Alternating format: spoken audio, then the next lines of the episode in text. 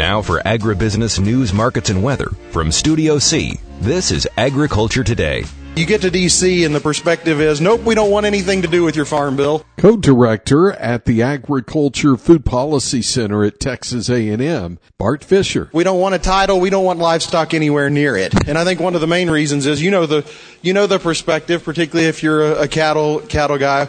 We get nothing from the government. We want them to stay out of our business. And frankly, for crop friends, that might not be a bad thing to, to consider, right? Um, you know, you open up a farm bill, lots of things can happen. A, a lot of amendments. You know, some of the amendments we dealt with on the floor when I was sitting right there next to Mr. Lucas or Mr. Conaway are real head scratchers. You know, eliminate crop insurance. Who in their right mind would propose doing that? But that sort of stuff comes up in a farm bill, and so I think to some to some degree the livestock guys are onto something. Of it maybe it maybe it's uh, uh, less risky to just steer clear.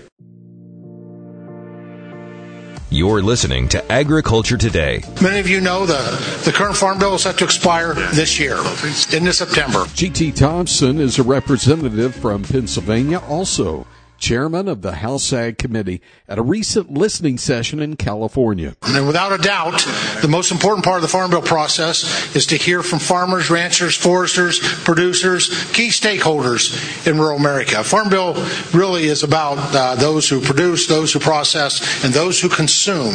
Well, that would be everybody in this country. Um, and so, uh, really, uh, and so we all know what's working. And this this process is so we know what's working, what's not, and where you need to need the, the most support. Uh, serving those who serve on the Agriculture Committee, uh, many, I think everyone is uh, in a bipartisan way does that because we, we, we love what God has blessed us with. And today, God has blessed us with two ears and one mouth, and that's why we're calling it a listening session uh, to be able to hear from you and bring your voice to, to the 2023 Farm Bill. What set this apart from any previous listening sessions? Speaker of the House, Kevin McCarthy. I have the honor to be able to represent in California, the number one ag producer in the entire union, but I'm very proud of being able to represent Kern, Fresno, and Tulare, the top three in the entire state. So just so everybody knows. I think this is, you could applaud that, especially if you're from here. We take pride in that. I hope what you see here, um, I, I have the honor of being able to be speaker in this house. Not an easy job to win, as you saw, but um,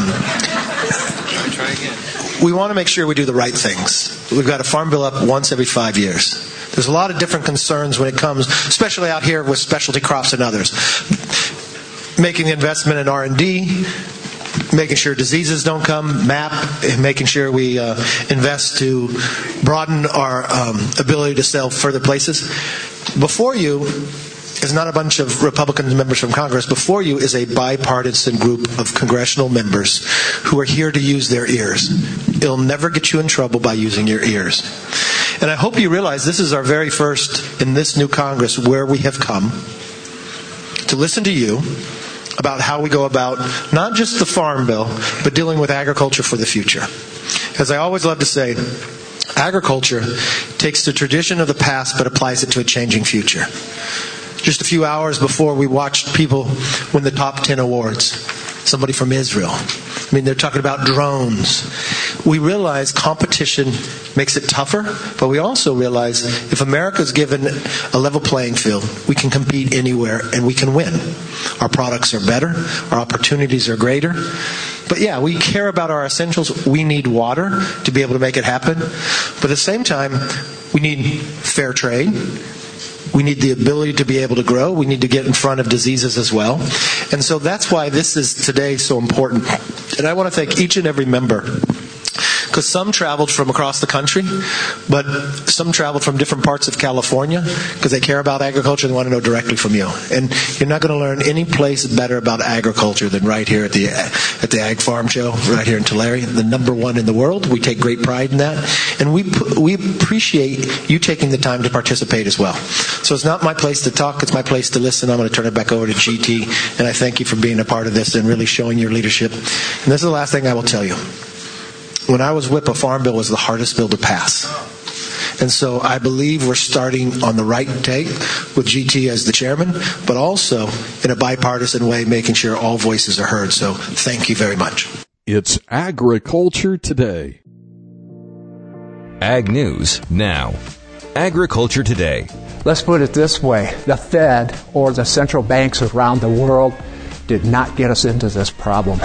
Talking interest rates and inflation. That's Dr. Dave Kohl with Virginia Tech. It was a combination of a shotgun double barrel approach, monetary and fiscal policy. When you have $85 trillion world economy and 14% of it came from a check written by government, you're going to have inflation.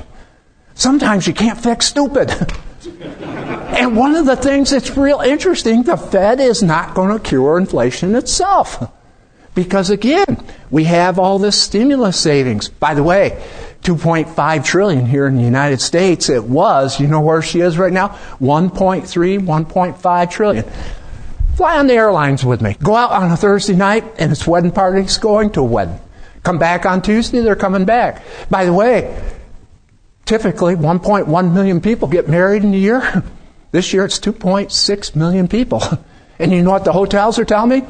Typically, when you have a wedding party, about 75% show up. It's 100% now. and they stay the extra day. But what are they doing? They're burning through their stimulus.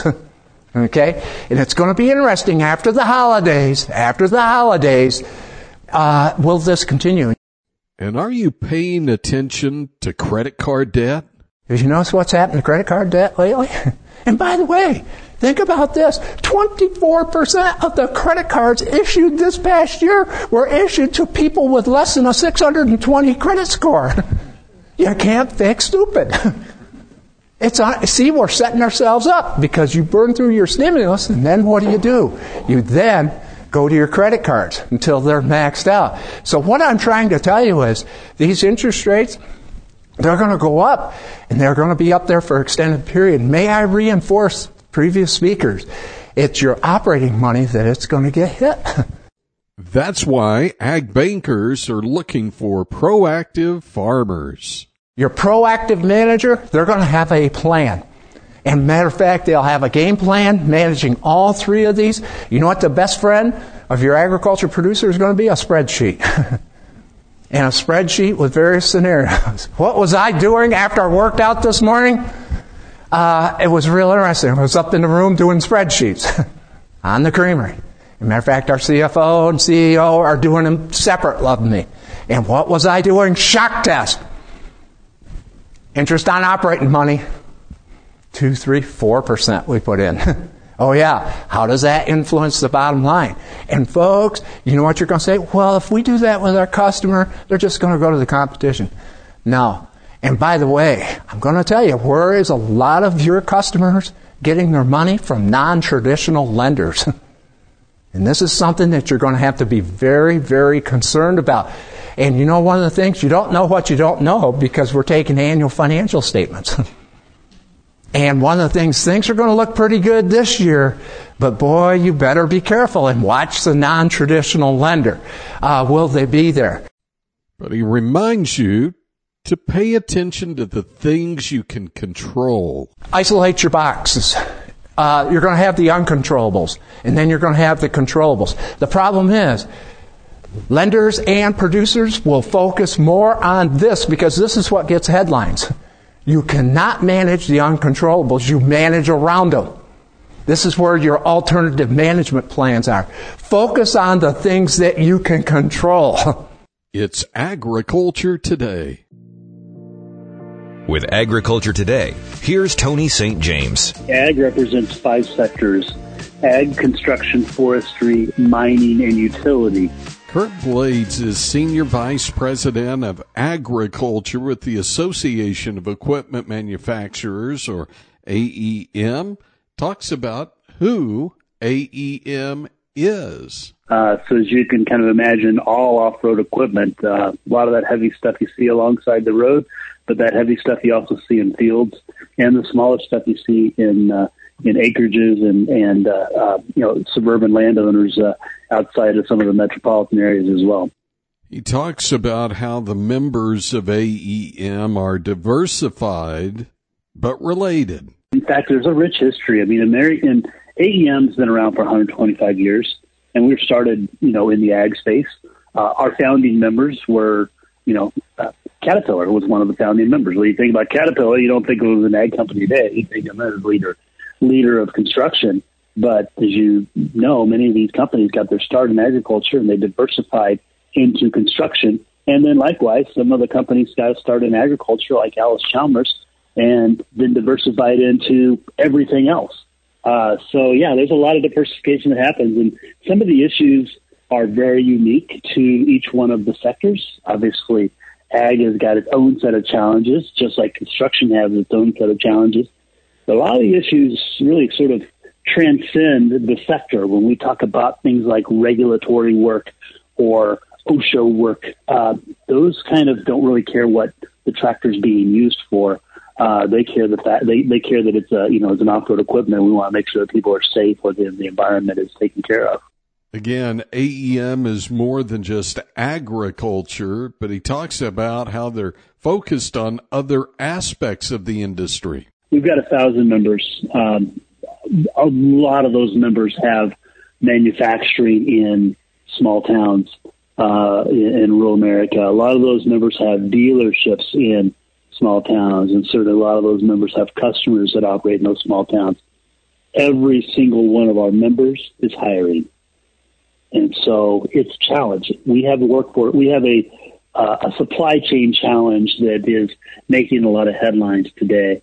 But I'll tell you, if we didn't have the supply chain challenges, it would shine a brighter light on the workforce challenge that we have and that uh, you know getting good factory workers, good technicians is is in some parts of the world really a problem. And I, I've heard from a couple of our members. I'm, I'm located in Iowa today. I've heard from a couple of our members here in Iowa that have, that have tried to quantify the number of lost sales that they have have had because they simply can't get the workers to to, to work the, the you know the, the amount of time that needs to work to get the machines done. Now those yeah, again those are supply chain challenges, the workforce challenges. But in answer, you know, to respond to your first comment, yeah, absolutely. We want to. We're working closely with, you know, whether it's with FFA or 4-H or AF, AFA, as well as uh, local schools and, and uh, trade schools, to make sure that we've got a workforce that's qualified to be able to work take advantage of some of these uh, good manufacturing jobs as well as these good service tech jobs where you can earn a pretty darn fine living in a, in a small town and have that small town lifestyle while still making a very good living working in the equipment industry. Again, that's Curt Blade, Senior Vice President of Ag with the Association of Equipment Manufacturers. It's Agriculture Today. You're listening to Agriculture Today. I first want to thank the chairman, uh, Chairman Thompson, for coming out here. Uh, I had the honor of going out to Pennsylvania with him last year. Tulare County, California, side of the first Farm Bill listening session. David Valadao is their representative. Absolutely beautiful part of the country. Got to spend some time on a dairy farm out there. Um, but it's an amazing process that we're having here, uh, that we're actually going around the country talking to different folks, learning about the different agriculture commodities growing around the country and trying to address as many of the issues we possibly can. I also want to thank uh, Speaker McCarthy. Uh, I've spent a lot of time working alongside McCarthy because our di- district was bordered for years, um, and I've been proud to bring speakers to the Valley to teach them about a- agriculture. I mean, from Paul Ryan to John Boehner, but now I don't have to teach McCarthy anything. We just got to fight in the same direction and continue to work hard together. So I'm thrilled that he's here and took the time for this.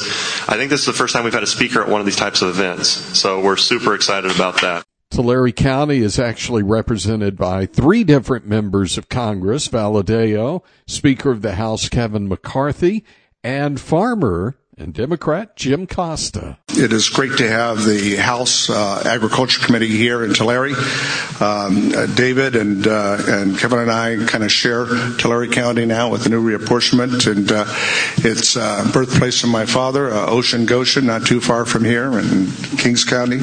But this is important because um, the Farm Bill we reauthorize every five years. This is my fourth Farm Bill reauthorization, and as a third generation farmer farmer, I can tell you that it's absolutely essential that we are here today to listen to all of the farmers, ranchers, dairymen, and women um, who really make up uh, this great valley of ours and the number one agricultural state in the nation. Uh, Chairman Thompson, you got five Californians here, and we're very proud of, of our diversity in our agriculture economy. But I always say that food security is national security. In other words, food for all Americans is a national security issue. The majority of Americans don't tend to kind of look at it that way because they go to the grocery store, they go to their favorite restaurant, and they say, well, we got all the food we need. They don't understand the hard work it takes for farmers, ranchers, dairymen and women, and farm workers to put that food on America's dinner table every night. But it's also America's safety net not only the safety net in terms of the 12 titles that really provides the, the basis and the protection so we ensure that we can compete abroad. Uh, 44% of California's agriculture is exported, but it's also the safety net for nutrition. The nutrition programs are critical uh, for school lunch and breakfast programs, for working poor, young and elderly alike. And so it's important that we remember that as we look at healthy nutrition.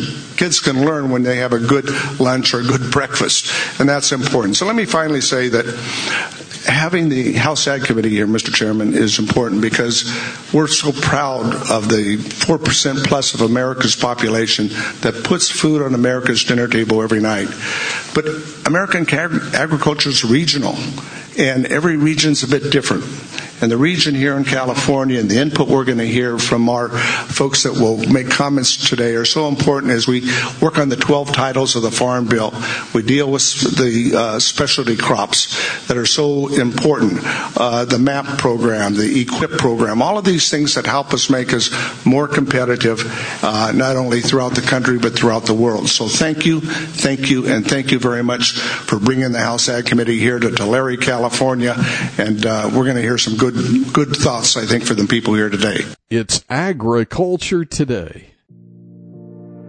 Ag News now. Agriculture Today. They set me up really good. But one of the things that's going to really hit us in 2023, particularly 24 and 25, is you've got to determine what customers have it. Dr. Dave Kohl recently talking to ag bankers at the Ag Bankers Conference in Omaha. In other words, do they have the right stuff? Because the past few years, it's, it's been very, very complacent management. The government's going to take care of us. And guess what? We've had a lot of paper wealth increases in these land values. So that allows us to do what? Refi, refi, refi. Now one of the things is we're going to cut right to it. And when we're managing these three components, you're going to have a certain set of customers that are going to what? Burn through profit, which then they'll burn through working capital and liquidity, and then they're going to burn through their equity. But you're going to have another set of customers, and this is where I see the cup half full, that will make the adjustment on Finzilla, and they're actually going to put profits on the table. They're going to build liquidity, and they're going to build equity, and they're going to grow. And it's going to be up to you all and all of us to determine who's going to be in what, uh, uh you know, uh, part of that element. Kohl is professor emeritus at Virginia Tech and uses sports as a perfect analogy. You know, I talk about sports, and I'm going back out on the road this year. Matter of fact, I'm lining up. I usually spend about three weekends this winter with Division Three and Division One basketball teams. And one of the things that I'll do, I'll go to their practices, go to their film sessions. Actually, the schools have me lecture, you know, on economics and business. And one of the things is uh, I was down in Davidson, oh, pre-pandemic, almost Steph Curry. And by the way, they were very gracious to me. Spent three days there. And I was on a Saturday morning practice. And Mike Hinton, you could tell this story. You played against Larry Bird, both in high school and college. And I was watching the assistant coaches work with the point guards. And you know what they said? You know, tonight there's going to be a lot of people yelling and screaming at you. What do you do? You look over the rim, you follow your fundamentals, and you're going to make 80% of your shots. and you know when they said that? Sometimes you have to have things reinforced from the back of the mind up in the front of the mind. And working with your customers, it's going to be about focus on basics and fundamentals. And oh, it, it, you're going to hit 100%? No, but you're going to hit 70 80%. Look at your FinBin data over the years. Your top 20% typically do it about 70% of the time, make a buck. And that's what we got to get them. But guess what? We'll get distracted with all the uncontrollables. All this is good, but pay attention to exports. I was telling someone last night what's keeping me up at night right now, whether it's my pension funds or whether it's the business. I'll tell you one thing that's a big 900 pound gorilla. Wonder if the dollar does not become the reserve currency in the world. And by the way, by the way, you better watch that because there is China, India, and Russia and some of the other economies trying to develop a currency. you better watch this because we're able to do a lot of things because we're the reserve currency in the world. You better watch this very closely. But when you have one in five dollars of net farm income coming from exports, and if I'm doing cotton, 77% is exported. One in day, six days of milk is exported. Porkers, you're the same way. And soybeans, watch that. It's agriculture today. With Agriculture Today, here's Tony St. James. We have some real concerns about that. Rick Crawford, a representative from Arkansas and a member of the House Ag Committee. Buying up land and generally foreign investment, uh, specifically Chinese, particularly on the ag side. And so my colleague Elise Stefanik and I have introduced legislation that would essentially place um, a, a, the U.S. Ag Secretary as a permanent member of the CFIUS board, and that's the Committee on Foreign Investment in the U.S., and would also essentially create a blacklist of, of countries that are pretty much forbidden from those kinds of transactions. And you can you can guess who the usual suspects would be: China being one, Russia, Iran, North Korea, and, and there may be a couple other additions to that list as well. But I mean, obviously, we have some, some concerns about uh, protecting a vital nas- national security asset, and that's our farm country. Now, when we start talking trade, what's the latest on Cuba? I don't think anybody in, in Congress has, has done more than I have to try and move the needle on ag sales in Cuba. But there have been a lot of uh, things transpire in the last couple of years that have really cooled the appetite for that. Um, and, and, most notably, it's been Venezuela. It's been Diaz Canel's position with, re- with regard to Venezuela. So it's not enough to express rhetorical support for Venezuela as far as Diaz Canel is concerned. He has committed troops. He's, he's got troops on the ground supporting Maduro.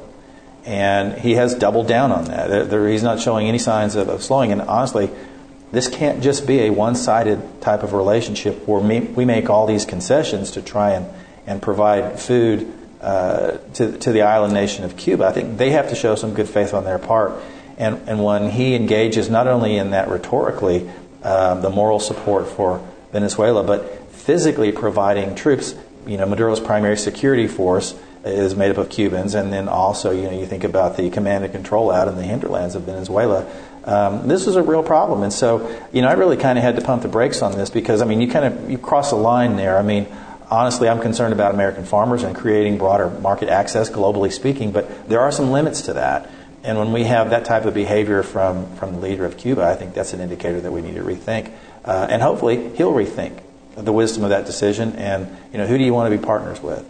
And it's clear that he would rather be partners with people like Venezuela. We also have concerns about basing of Russian troops and Chinese troops in Cuba as well. That's taking place. So their economy is in a shambles. They're leaning heavily on Russia and China instead of reaching out to us we've offered the, the olive branch on many occasions, ag being sort of the, the forerunner of that. And, and, and in, in, for our troubles, what we get is Diaz Canel says we're going we're gonna stick with supporting Venezuela and we're going to allow China and Russia to base, uh, to, to uh, uh, enter our ports and even base here. So that's a real problem. Why is China trying to make so many friends around the globe? Everything is related to the Belt and Road Initiative um, and their Made in China 2025 initiative. So we are, you know, just about three years away from what they consider to be the realization of their goal of everything being made in China. And then, of course, all roads lead to China, the Belt and Road Initiative, globally speaking, and, and what they do in a very economically belligerent way by going in, into countries um, that need help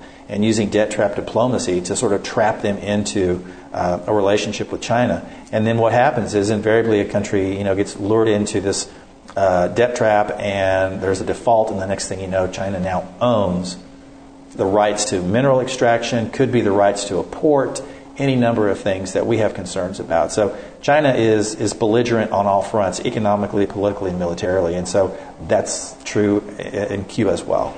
It's agriculture today. This is Agriculture Today.